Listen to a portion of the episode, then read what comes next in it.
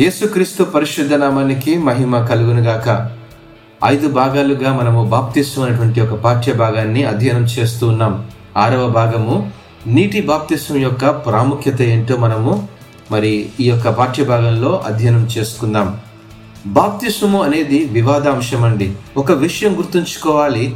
బాప్తిస్వం అనేది దేవుని సంఘం నుండి ప్రత్యేకించబడి వెలుపటికి సంబంధించినది కాదు ఇది సంఘములో ప్రవేశించుటకు బాప్తిష్టం అనేది ఎంతో ప్రాముఖ్యమైన గుర్తు. వారు యేసుక్రీస్తు ప్రభుని విశ్వసించవచ్చు. ఈ యొక్క మరి ఈ యొక్క ప్రాముఖ్యత మనం గ్రహించాలి.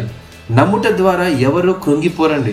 ఒకవేళ వారు బాప్తిష్టం పొందితే వారి మీదకి అవమానం వచ్చును లేదా సహజంగా వారు కుటుంబంలో నుండి త్రోసివేయబడతారని లేదా వారసత్వం లేకుండా అయిపోతారేమో వారి కొరకు మరణగీతం పాడబడుతుందేమో కానీ యేసు క్రీస్తును విశ్వసించినందుకు ఇటువంటి సందర్భాలను బాప్తిష్టం పొందుకున్నందుకు సమాజంలో ఎదుర్కోవాల్సి కూడా వస్తుంది. సమాజం నుండి వేరు చేయబడడం జరుగుతుంది. అయితే బాప్తిస్వం అనేది విడదీయలేని బంధం.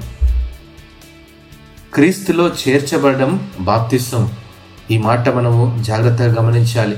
క్రీస్తులో చేర్చబడడం సంఘంలో సభ్యత్వం పొందడం.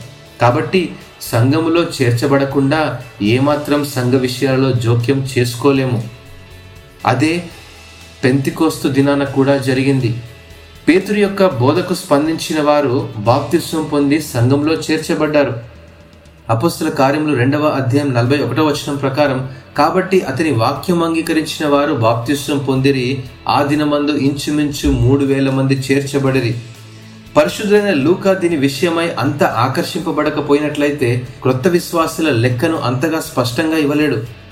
వారి ముఖములు గుర్తింపబడినవి వారి పేర్లు సంఘంలో కలుపబడ్డాయి యేసుక్రీస్తు స్వతహాగా చెప్పిన నీతి విషయమై జీవించవలసిన అవసరత ఆనాడు ఆది సంఘం నుండి నేర్చుకోగలం. బాప్తిసం అనేది నీటికి వాక్యానికి సంబంధించిన పని. గ్రీకు భాషలో బాప్టిజో అంటే ముంచుట ఈ క్రియారూపకంలో కడగబడటానికి కూడా అర్థం. త్రిత్వమైన దేవునితో విశ్వాసికి ఐక్యపరుస్తూ తండ్రి యొక్కయు కుమారుని యొక్కయు పరిశుద్ధాత్మ యొక్క నామంలో అనే మూడు పదాల కలయికగా అవుతుంది బాప్తిజం. బాహ్యంగా కనబడే అంతరంగ మార్పు వంటి ప్రక్రియలు క్రైస్తవేతర మతాలలో కూడా ఈ కడగబడే నీతి సూత్రాలు ఉన్నాయి. అయితే క్రైస్తవ్యంలో అంతరంగిక మార్పు అంటే కేవలం విశ్వాసం మాత్రమే గాక యేసుక్రీస్తుని బట్టి హృదయంలో ఒక బలమైన తీర్మానం కలిగి ఉండడం. ఈ మార్పు అనేది ఒక ప్రత్యేకమైన నీతి కాదు లేక ప్రత్యేకమైన నీతిపై ఆధారపడడం కాదు. మన హృదయంలో దేవునికి స్థానం లేకపోయినట్లయితే నీతి అనేది ఎక్కడా పనికిరాదు. అపోస్తల బోధ కూడా ఇదే.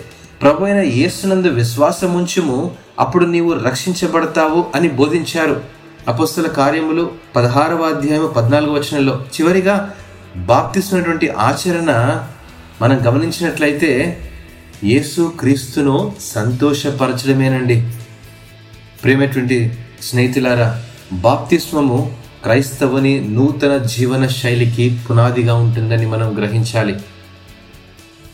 ఇంతటితో ఈ యొక్క ఆరవ భాగము ముగిస్తూ ఉన్నాను. ఏడవ భాగము పరిశుద్ధాత్మ బాప్తిస్వం అంటే ఏంటో మరొక పాఠ్యభాగంలో అధ్యయనం చేసుకుందాం. దేవుడు ఈ వాక్యమును ఆశీర్వదించినగాక. ఆమెను.